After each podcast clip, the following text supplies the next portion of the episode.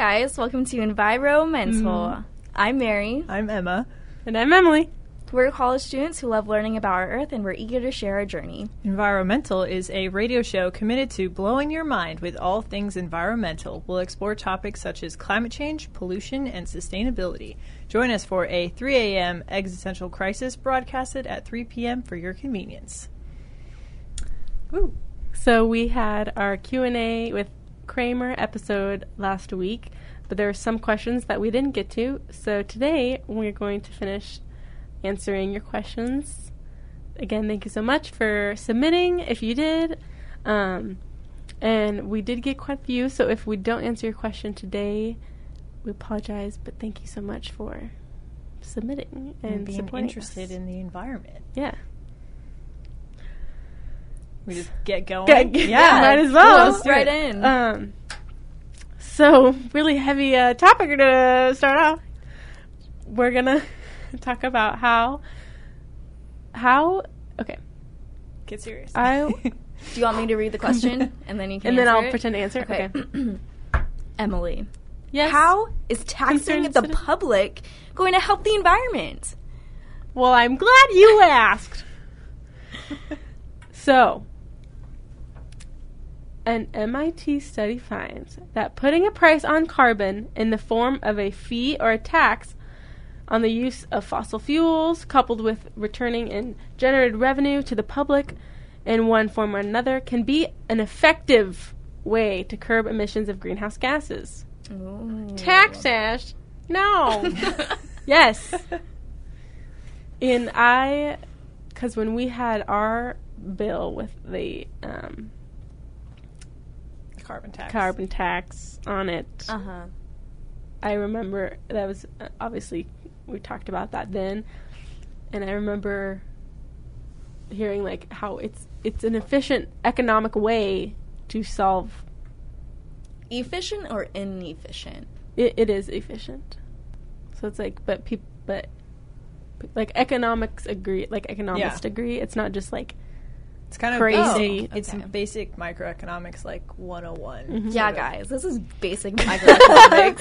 That's why they have us take, as an environmental science major, microeconomics or some amount of economics to like kind of show the like when costs go up, it means people will buy less usually.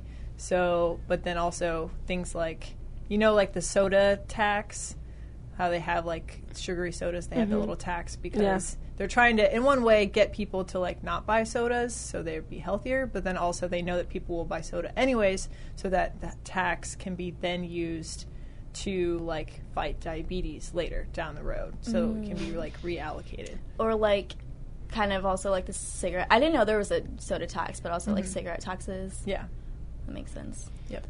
So one of the concerns was if a tax like this would hurt low-income households, and they were kind of talking about one of their studies that they tried was having the highest starting value and the highest rate of increase, which obviously produced the greatest emission reductions because when you're, taxed, the tax is the highest, the less people emit. But the study showed that even the lowest taxation rates could in themselves lead to reductions sufficient to meet the U.S. near the U.S.'s once committed to the 2015 Paris Agreement. So it would also help us. It would help us on that front as well. Okay, so what the tax would do would basically it'd be combining the basic strategy of providing tax breaks to corporations, but adding a rebate to the low-income families most affected by the tax. So it would virtually eliminate the regressive aspects of the tax as very little cost and overall efficiency. So this might be the most appealing options. They had a few, but why talk about the ones that don't work? My favorite part was that it said it could have appeal for both conservatives concerned about the cost of such a program and for liberals concerned about the possible impacts on those in the lower end of the economic spectrum. But then I also just wanted to note that the study was completed before the tax reform that took effect on January that slashed corporate income tax rates. But I've seen on the very reliable Twitter that, like, you know, there are companies that still don't pay taxes. So I don't know what that's about. Interesting. Well, in the carbon tax that we just had in Washington last year and then the year before that, the thing is a lot of people are, like, misguided in thinking that the public is going to be, like, destroyed by these taxes. Yeah, like, right. Oh, my gosh. But it's because the companies that are emitting this carbon are paying millions of dollars to tell you that your life will be ruined because of these taxes, when that is not true, and they're just trying to spend the money so that they don't have to be taxed later. So just kind of something to think about. I think also just tax is, like, a scary word, and so even just calling it something else maybe would appeal to more people. But it is going to help. Yeah, and there's been a lot of studies that said that that is going to be, like, the most efficient way to do things economically. So it's not just environmentalists saying that we should tax people. It's, like, economic. Yeah, it's, like, actually, the thing that needs to happen. Oh, wait. Vote. And vote. So our next question is, NASA and other organizations that study planetary climates and solar activity had stated the primary factor to climate change is the sun. Humans contribute, but to what degree is solar activity contributing to climate change compared to humans? What are they contributing exactly? And that question was from John Garcia. Thank you for your question. And that's a real, I think that's a really good question. I was very impressed because I feel like just the, like, average American or average human doesn't even know, like, about solar activity and its effects with climate change.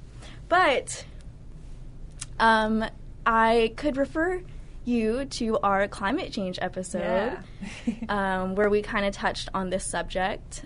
So basically, you're asking, like how is solar activity, how does that influence climate change, and how do humans influence climate change? So humans aren't, they're not, like, increasing the amount of solar activity or solar radiation that is coming into our system, but we're increasing the amount of greenhouse gases, which traps that energy from the sun, that it traps it into our system, and that creates, like, the warming and the climate change. I could tell you about incoming shortwave radiation, but if I say it one more time, I'm gonna. Well, and then we also talked about in our climate change episode that the sun does have varying effects, that it does go through cycles. Where did we talk about that in our episode about the sun cycles? I don't remember. If I Let's talk about it now. Okay. The sun does go through different cycles of like different amount of sunspots that it has, and different amount of sunspots mean different amounts of energy output to the earth. And these are all tracked. I think the sunspot cyclation, I think it's 11-year or 12-year cycle. And scientists have this kind of all tracked out, so they kind of fairly understand how much energy the sun is releasing at any point in time. And it is shown that human impact is much greater than the solar, actual sun variation in energy. So even though the sun does vary slightly in how much solar energy it does release, the human impact is much, much greater. And climate scientists put this into their models for calculating how much energy is trapped in the system, so they know that those variations are happening. So yes. Ooh. All right, cool. I'll ask the next question. How will climate change affect the Vancouver and Portland metro area? From Andrew. Ooh, okay. This is really interesting, I think, because this is really important to us to think about, like, what is going to happen here. Yeah. And I think we kind of joke about, like, oh, Pacific Northwest is, like, probably the best place to move to with climate change, but there's still definitely impacts that'll happen.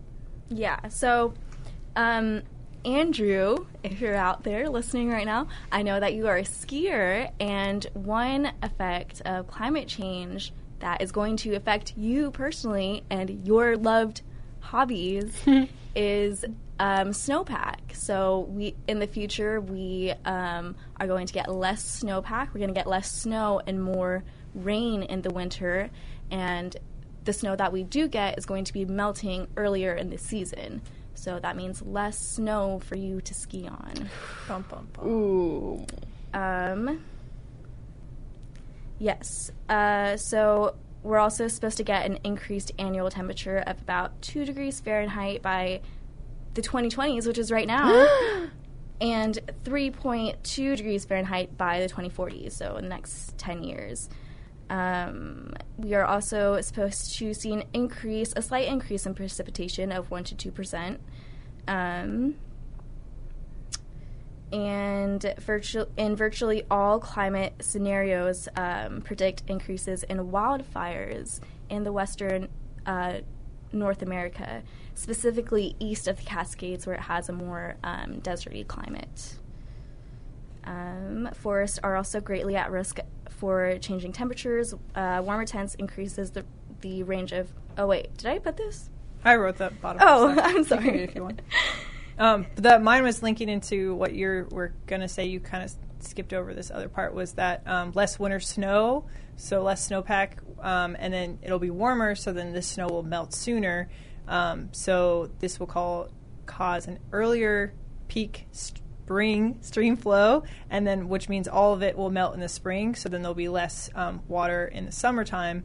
And this, luckily, our water supply is mostly regulated by dams, but this can lower stream flow during the summer, which we were just talking about in my watershed class, that fishes in these rivers, then their rivers are depleted of water, and then the temperature of this water is also greatly increased, which impacts them, their survivability, which we talk about in our salmon episode, that like warmer rivers are greatly reducing the amount of salmon. And then this also adds stress to farmers who maybe irrigate their crops and they pull water out of these rivers. So there'll be a big kind of back and forth with, do you save the fish in the rivers, or do you save the farmers' ability to irrigate their land, which supplies food to like everyone in the region. So there'll be this really big conflict that'll happen, and farmers might have to adapt to irrigation and less crops,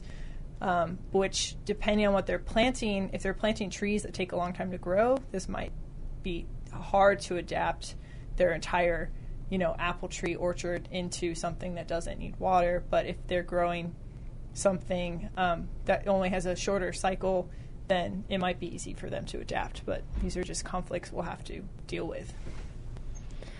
Ooh.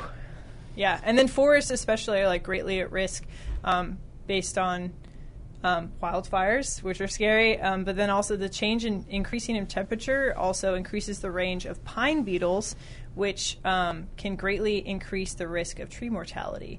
Because there's a warmer area, there's less snow in some areas, so then the pine beetles are able to live there now because there's no snow, and then they can attack the trees, which are already susceptible to a lot of other things. So you're going to get less snow, hotter temperatures, less salmon, less food, less trees. Perfect. Thanks, Andrew. I'll ask, this is from our dedicated listener, Byron. Do you think the consistent climate protests around the world are having an impact? And if so, how? Thank you, Byron, for this question. Thank you. I immediately upon hearing this was saying yes in my head, because Mary and I just went to the climate strike in September, end of September, and I think personally it like makes an impact and makes me feel like connected to everyone. It makes it feel like I'm doing my part, but I think it's like really obvious from how many more climate protests there have been just over the last year that the support for climate change is readily increasing. So I think that in among itself means that it's making an impact, because if more and more people are striking, that means that more and more people care about this, which is kind of the whole reason we have the show, is kind of like just to make you care about the environment. Yeah. And then another big aspect of how it's having a big impact is politicians who make our laws. They don't talk to every single individual voter. It's impossible for them to do that. What they do is they receive letters, they look at polls, and then they also look at the public media. And public media reports on when there's been big protests. So if there's a climate protest, it pops up on the news. The politicians see it, and they see that there is public support for this. And this is happening more and more and more. So it's harder for the politicians to ignore this vast amount of public awareness and acceptance for this. So I think then that will lead politicians to be more likely to pass environmental protection laws. So, yeah. Any thoughts, you guys? Yeah, I think it, if the question is, does it have, like, impact on just, like, people, like, everyday citizens, I say definitely it does. People see the protests in the news, and it just puts the concept of climate change in their mind. So at least, you know, it just, you know, does what it is meant to do, which is it brings awareness. And yeah, I think, you know, people have been seeing it more in the news, and yeah, it definitely brings awareness to it. Yeah. Thanks, Mike. Thank you. So our next question is about composting. Ooh. So how would you suggest starting composting, and what kinds of things can I compost? From Sabrina.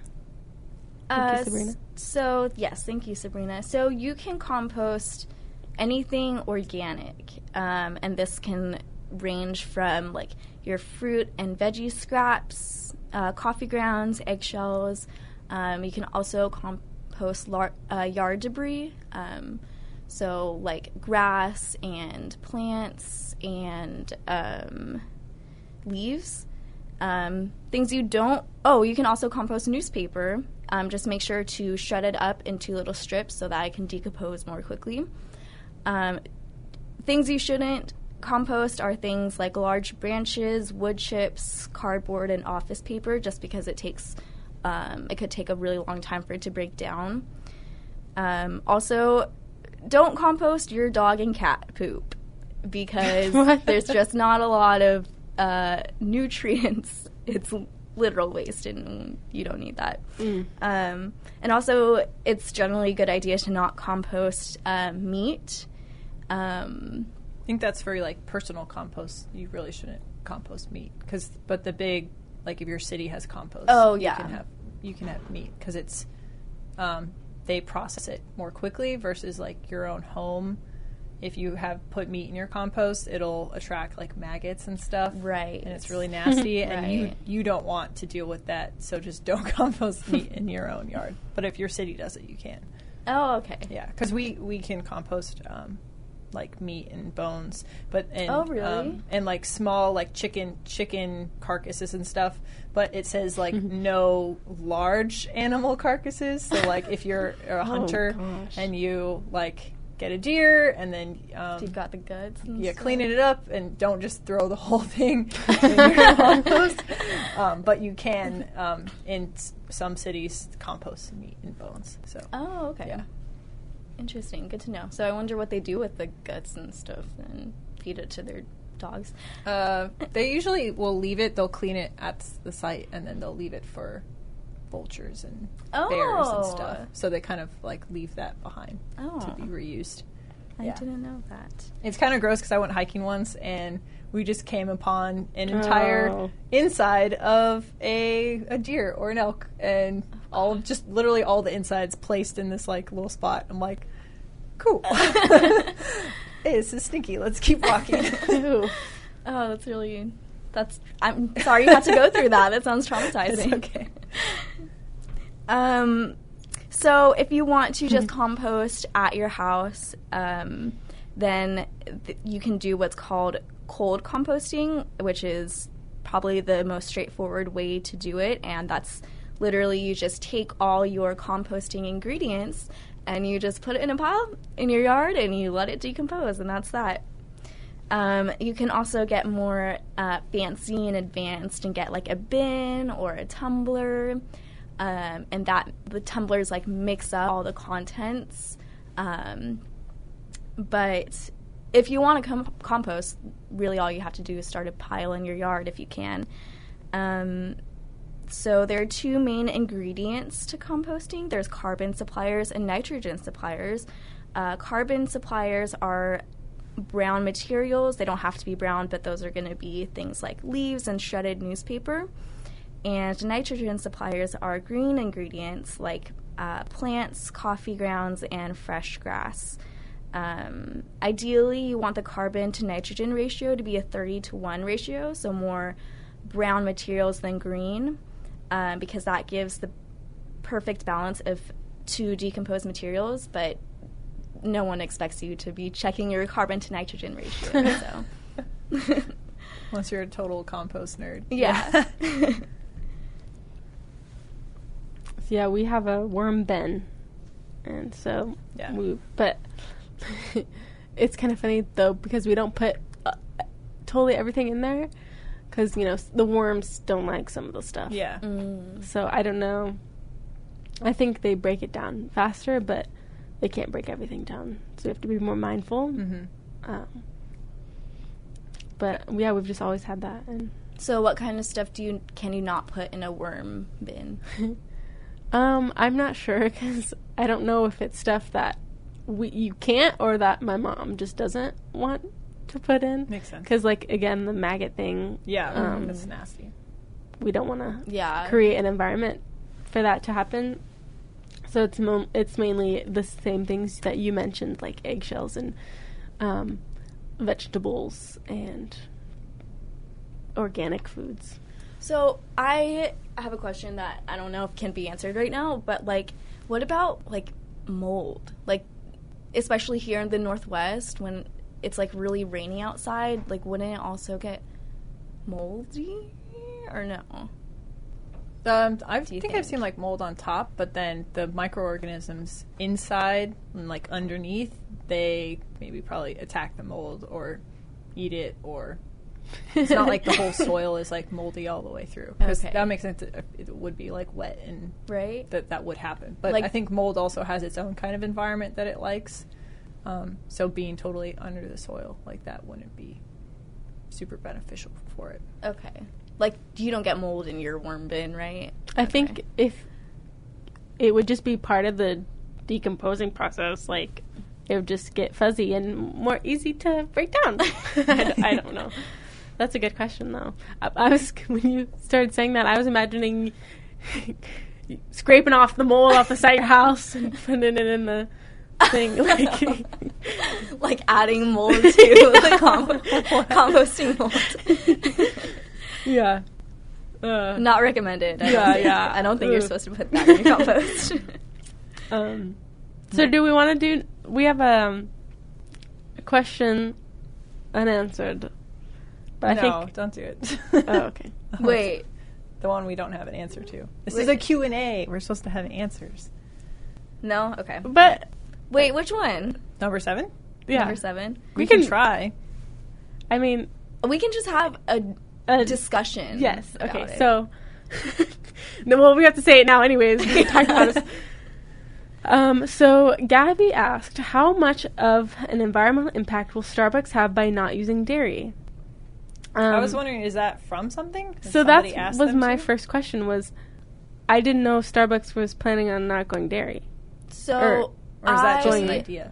Googled it very briefly, and I didn't find anything. With our expertise. But also, as a Starbucks consumer myself, I have noticed that they do have new, like, specialty drinks, mm-hmm. and all their new specialty drinks, like, their selling point is that they're dairy-free. Oh, okay. So I don't know if that's what she was referring to, maybe.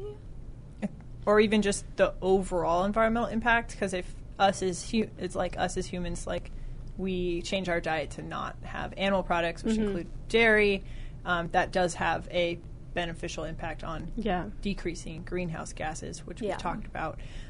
So, like, just to think of all of Starbucks doing that, like, in general, that would totally make a huge impact, but I feel like Starbucks would never do that. And then, or then the people who, that really, really want dairy in their coffee would just go somewhere else or add their own milk in afterwards or something like that. So they would just go elsewhere. So wouldn't change too much, unless Starbucks, like, made it free to have the adding almond milk, because I know, or soy milk or oat milk or whatever.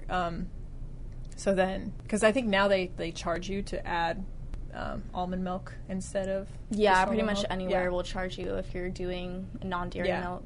So unless Starbucks, like, made it free to do that, then I don't think it would change too much. Yeah. But I did hear that Starbucks will start having alternative meat options in their, like, sandwiches. Oh, really?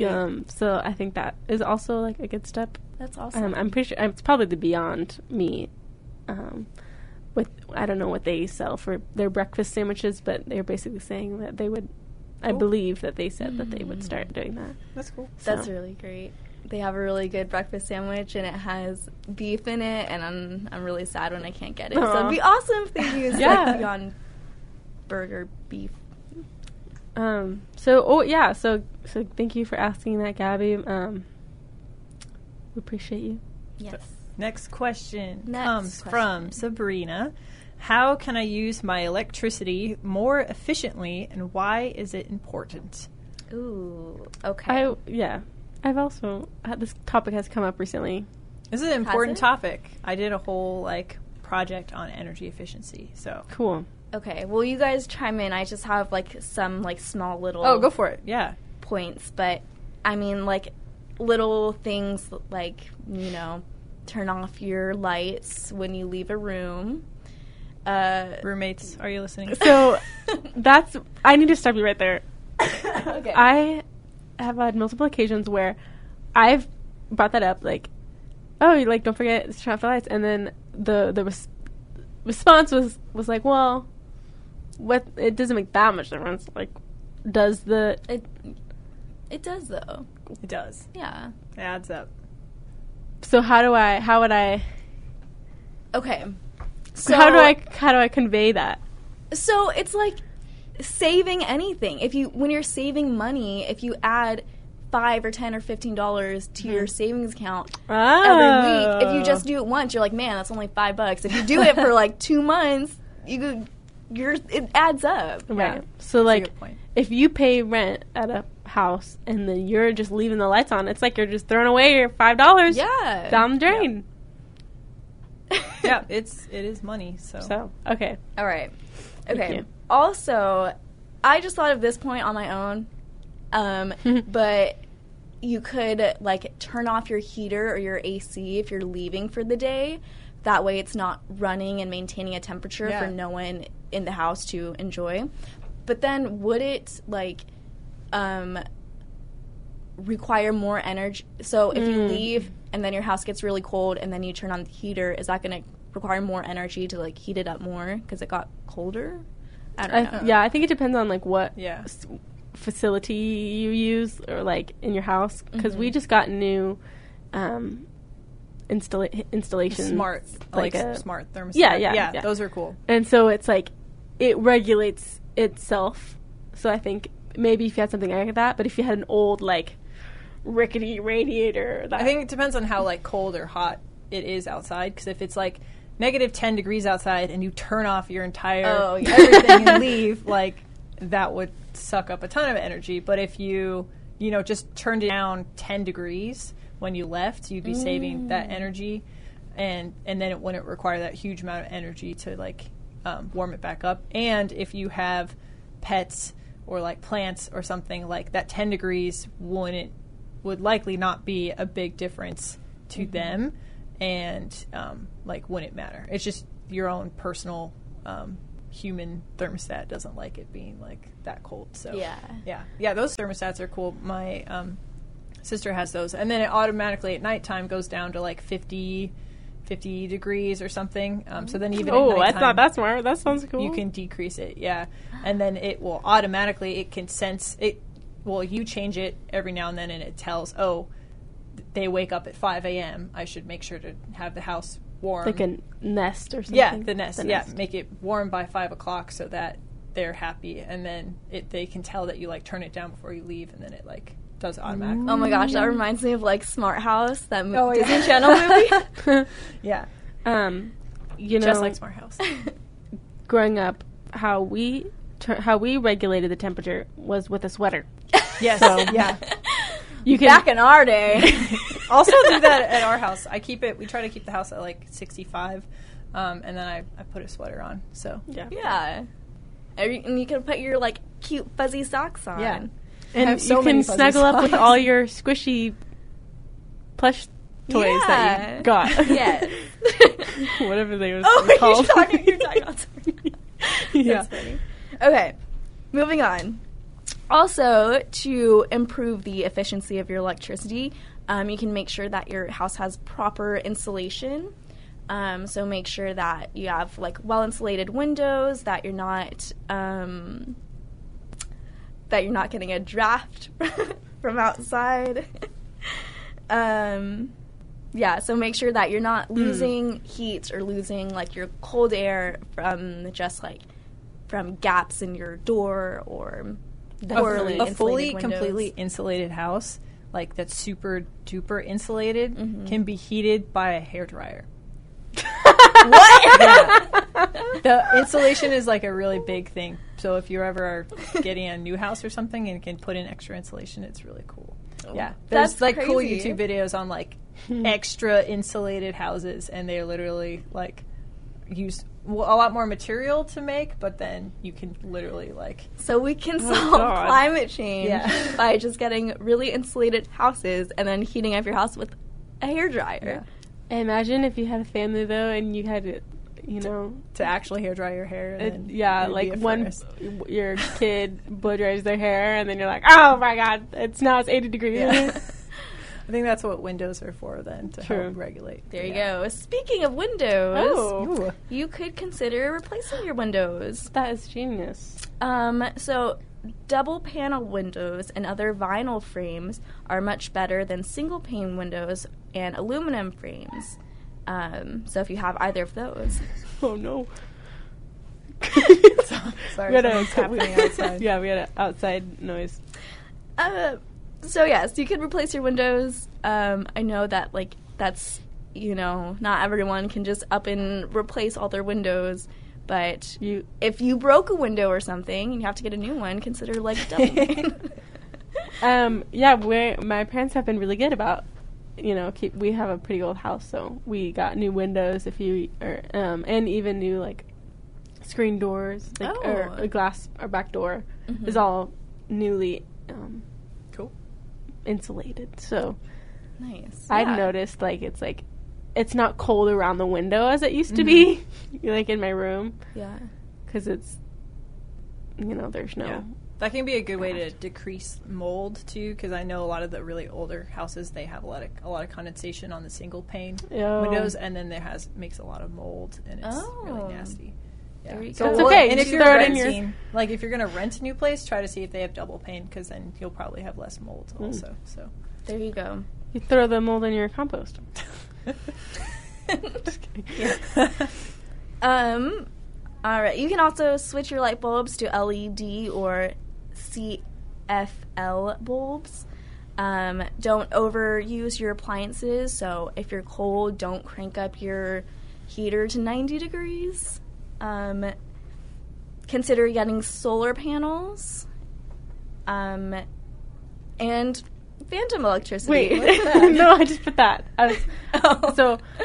So I have heard that, like, when you have your alarm plugged in, you have your radio plugged in, you have all of these appliances plugged in, even when you have them turned off, and I'm doing quotes, they're still sucking out energy. Yeah.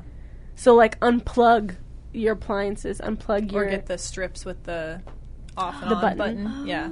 So then when you leave, you can just turn off. That's what that's for. Yeah. Yeah. So I put that there just to ask, like, if you guys knew about that. And now I'm thinking of, like, everything in my house that is always plugged in. Oh. Yeah, I was like, phantom electricity. I was like, what is that? Until you started talking, then I was like, okay, I know what that is. I was just thinking of, like, Danny Phantom. Their old school reference. But why is it important to reduce your energy use? Tell us. Electricity may seem clean as we think about, like, electric cars are super clean, but electricity is powered by burning gas and coal, which some states are trying to change where their energy comes from, so it doesn't come from fossil fuels, and trying to convert to clean power sources. But this is still kind of up and coming. It's still in progress. So a lot of your electricity does come from fossil fuels, so which contribute to greenhouse gas emissions. Oh, so every light you turn off in your room is, like, decreasing greenhouse gas emissions. You're decreasing fuel use. So just think about that also. Think about that. Yeah. And energy efficiency in among itself can reduce energy usage in, like, energy efficient appliances, homes, businesses, etc. They can reduce energy usage by 25%. It is actually a really big chunk of energy. So all of this, like, you know, putting $5 in your bank account and then letting it grow, it's like, this is growing, it's 25%. It's like this really big chunk. There's been studies that if we implemented a bunch of different energy efficiency tactics, like doing new dishwashers, new buildings, new all of these different sorts of energy efficiency things, that we can actually get halfway to our 2050 goal based on the Paris Climate Agreement. So combined, this can actually be really big. So, and lastly, it does also reduces energy demand, and energy demand puts pressure on the energy system. But then this also allows a reduced energy demand. Also means that it'll be easier for renewable energy to kind of come in and take over fossil fuels. So, I was also thinking, like, same with electricity goes with water. Yeah. Like, turn off your faucet when you're brushing your teeth, or, like, take shorter showers, or don't flush as much. Because what I was thinking about, I remember as a kid seeing commercials about, like, brushing your teeth and you turn off the faucet while you brush. Yeah. Mm-hmm. And then I was a camp counselor, and we were all in the bathroom brushing our teeth, and none of the girls turned off the sink. And I was like, do they not have a new recent commercial telling them to turn it off? And so I think, like, same idea. Like, for electricity, it goes for water. You can also get shower heads that, like, there's a little, like, switch thing on it, and you can not turn it off, but you can, like, stop the water flow. Oh. So when you're, like, shaving your legs or just, like, you know, like, shampooing, you can turn out water flow, so you're not just, like, you know, wasting water. Yeah. So I've heard the argument for that was, like, well, water's recycled. Oh. Well, yeah. It takes energy to recycle it. It takes resources to, like, to do that. Well, and so depending on where your water comes from, because if your water comes from a closed aquifer that is not replenished by groundwater, then you're just depleting an entire aquifer for your showers. Oof. Nice going. What's us here? It's probably not us here, but in other places. Next question comes from Isabel. What tips do you have for eating out while being environmentally conscious? Ooh. Thank you, Isabel. So I was thinking, well, there's lots of things you can do to reduce your dining out waste. So my first thing is to just not order as much food as you think you can eat, because we all know about food waste. And so basically order with your stomach, not your eyes, because we all know food waste is bad. But if you often find yourself with leftovers, keep a storage container in your car for your convenience. So bring a Tupperware to the store. So if you know, like, if you go to a restaurant often and you know that they have large portions, then you can prepare and bring a Tupperware that's reusable to make sure that you're not wasting to-go containers or food. And then also when you're ordering, just, like, being conscious of what you're saying. Like, if the waitress asks you for a straw, like, you don't have to take it. Or, like, if it's a serve yourself station, like, don't grab the straw. Or bring your own utensils. Yeah. My personal pet peeve is when people grab 5,000 napkins. Like, why do you need that many napkins with your one meal, you know? Some people hoard napkins in their car. I'm probably one of those people. Yeah. Because it's like you just want to be prepared. Right. So you grab a handful of napkins, but it's like you could have just had one. Yeah. So I've had to work on that myself, because I also used to be like, oh, I'll just save them for later. But then it's like, well, you could just not use them. Yeah. And then or when you go out to eat, but don't order to go, because when you order to go, more often than not, all of the containers that they put your food in are going to be single-use plastic. Styrofoam. Yeah, or styrofoam. Ooh. So, Just don't. Just eat in. It's fine. So, yeah, eat, dine in, or just don't get to go. Because, yeah, again, you're just using all those resources up. Then also when you're ordering, maybe you could order vegetarian options or vegan options that are on the menu, because that's another way that you're reducing your emissions, because we all know the good old agriculture industry.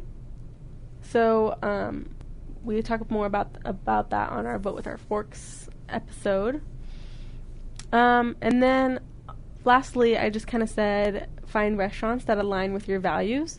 So, like, if you believe in sustainability, then there's restaurants that take pride in following that. Especially, like, or even just vegan restaurants, or there's lots of places that are now, like, moving away. Like, Burgerville requires you now to ask for utensils and asks for straws. Or, like, it just depends on, like, what they use. So I named some places that, these are all vegetarian or, like, places that don't use, like, styrofoam. So I said the Veggie Grill.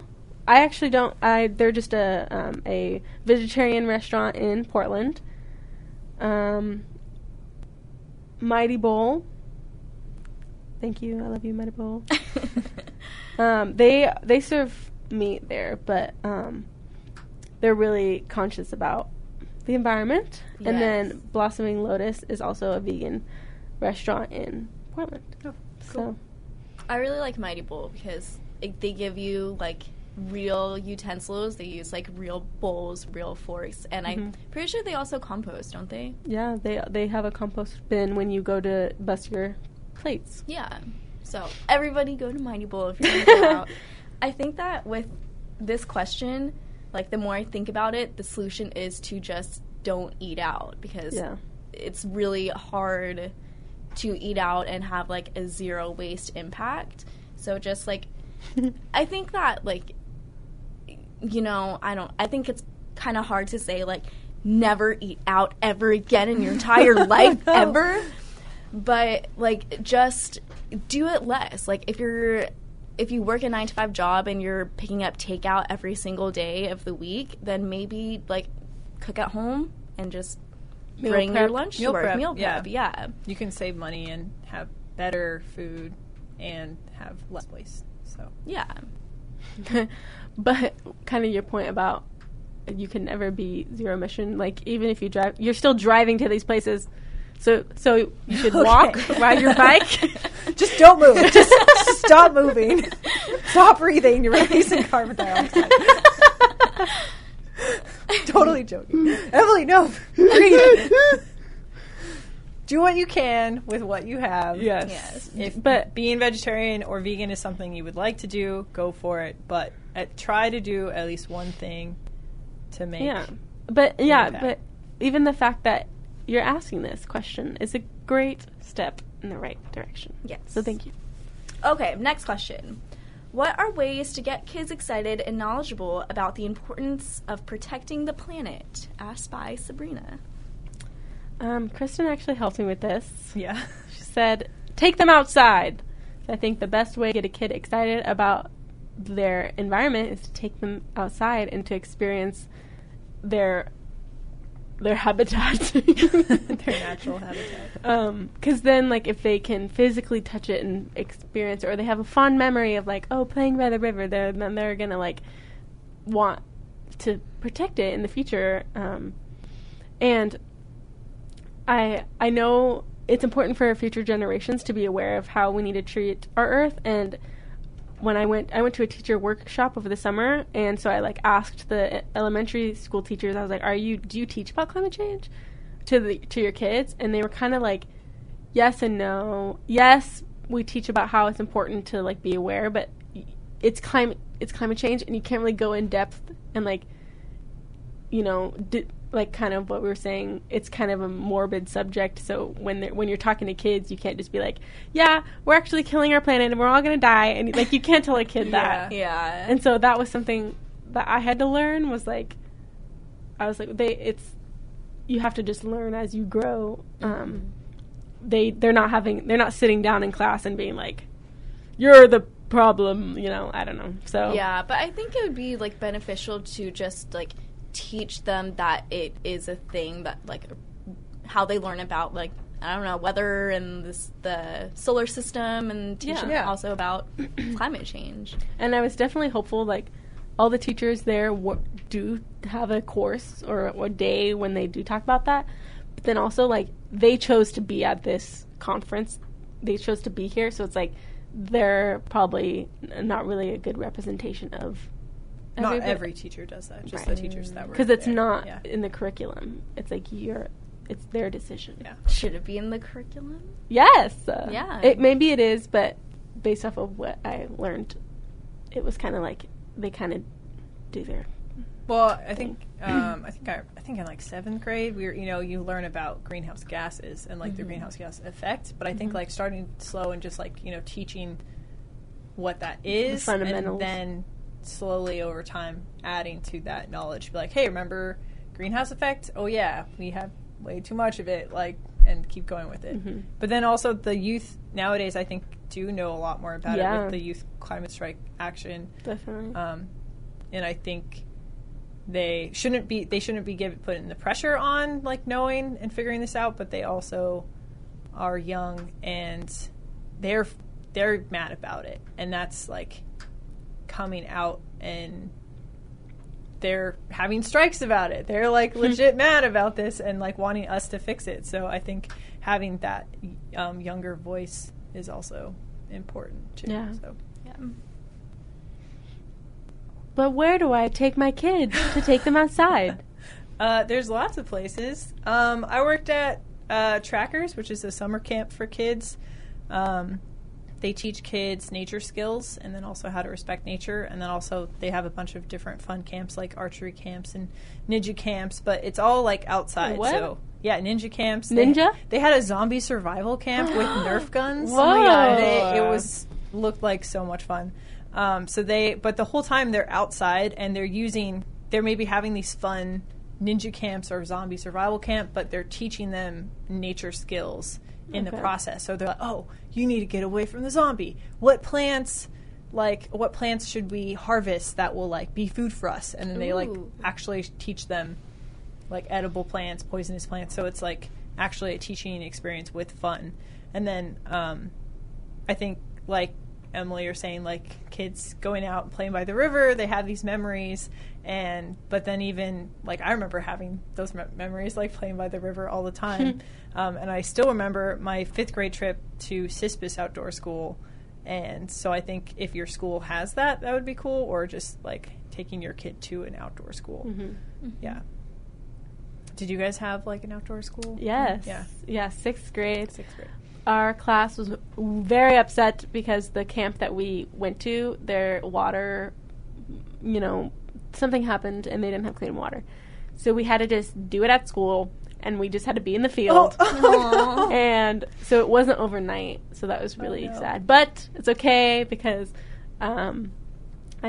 last summer I did it, and so my childhood was still filled because I finally got to stay at summer camp. That's good. I mean, it was like 3 days, but for outdoor school. Yeah.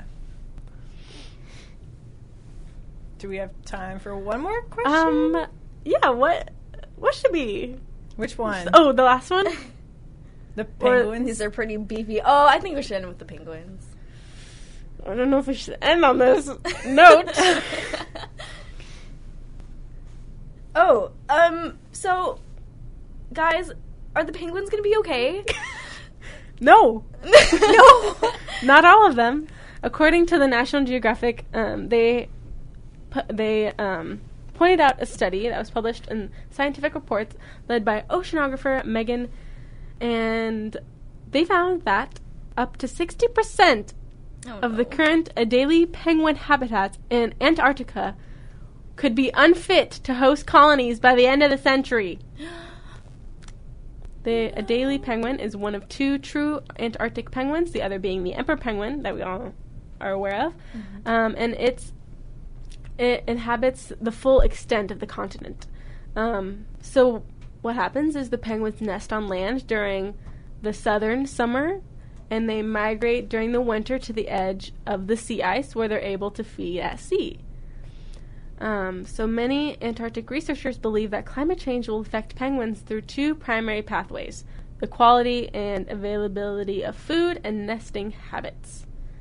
So for the quality and availability of food, the warming seas, which you can learn more about in our Sea Level Rise episode, it would reduce the abundance of penguins' prey, resulting in changes in the composition of the bird's diet. Oh, no. And climate change could also reduce the quality of many penguin nesting sites by precipitating changes in local weather. So we all know Antarctica's climate is generally cold, dry, and harsh. We've seen that documentary of all the penguins huddling in the March of the Penguins. Yeah. But warming could yield unprecedented rain or prematurely melt snowfall, as Mary mentioned, creating puddles on the ground. For penguins who lay their eggs on the ground, rain and puddles are bad because eggs can't survive when they're lying in a pool of water. Chicks don't have waterproof feathers and can become wet and die from hypothermia. Oh God! So you're drowning. No, they're not. You're drowning baby penguins. God. Aww. So yeah, the penguins are not gonna be okay, but. While the projections look grim for the penguins at the northerly latitudes, the study did also identify several places where the penguins could continue to thrive. So basically, there's locations where animals could survive periods of adverse climate and safe havens that could support them in an otherwise inhabitable world. And also, real quick, Antarctica, we didn't get to that question, but Antarctica just, set a new record for the highest temperatures. Mm-hmm. And I saw on Instagram some, nature account posted its effects on penguins and, baby penguins because they don't have, the feathers to, insulate themselves, so they can't regulate their body temperature as much or something. But, yes, so that's another way that penguins could be affected just by the crazy weather changes. Yeah, it was 64.5. I think it was 69. Wow. Almost 70 degrees. Almost 70 degrees Fahrenheit in the Antarctic. The heck? Okay. And on that note, we'll see you next week. for another interesting episode. And we missed a couple of good questions. Should we do 15 real quick? We got six minutes. Sure. So we just think this is important. We're an all-female group, and so we had a question about low-waste period products. Which we did not want to ask our climate change professor about last week. So Diva Cup, it's a silicone cup that catches blood, and you can wear it for 12 hours, and you wash and you boil it, and you can reuse it. So it's a reusable tampon, basically. There's one option right there. It's pretty expensive, though. But you can also get on birth control. You can use the pill, which the pill does have packaging waste, but there are other options like the shot, the IUD, Nexplanon, which goes in your arm, which are all zero-waste things. And also, you don't get your period. That's as many times, usually. I'm on, like, a tri-monthly, though, so I only get my period every 3 months. So. Oh, really? Yeah. Which one? Are you on the pill? Yeah. Oh, okay. So it's a different. It kind of changes your. It can change your cycle, so you have less periods. Right. But I think with the IUD and the Nexplanon, you just don't. I don't know about it, but the IUD for sure, you just don't get your period at all. So. But if that's not the right option, then there are. So you have the Diva Cup. There are also underwear that you can wear. And so there's Thinx, Thinx. I've just said think. They sell washable, reusable underwear that absorbs your period and are a more sustainable solution than having single-use disposable products. So you can just wear them to replace pads, tampons, liners, or even the Diva Cup, or to be worn with. You know, the Diva Cup or tampons as extra protection. But then, again, that's just another way to reduce your waste because you're not. It's underwear. You can just wash it. Yeah. I also know people who do have washable panty liners that their mom made. So that's another option if you want that extra protection. It's not you don't have to give it up. You just can reuse it. Interesting. Cool. So. Want me to say my part? Yes.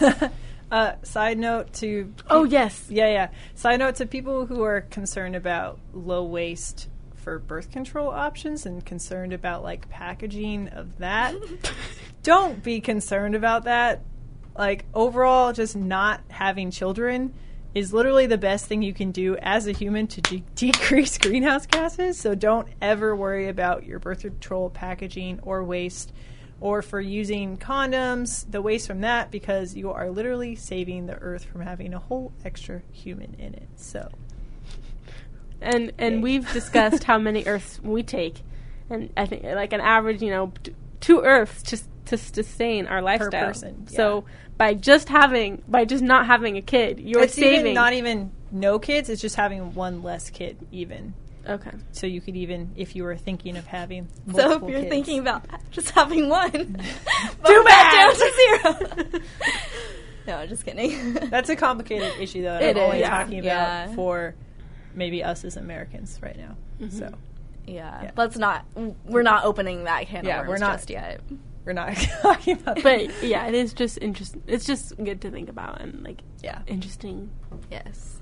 When we're, because it's part of the process. Yes. All right. So, thanks for all your questions. Thanks for listening. Yeah. And goodbye.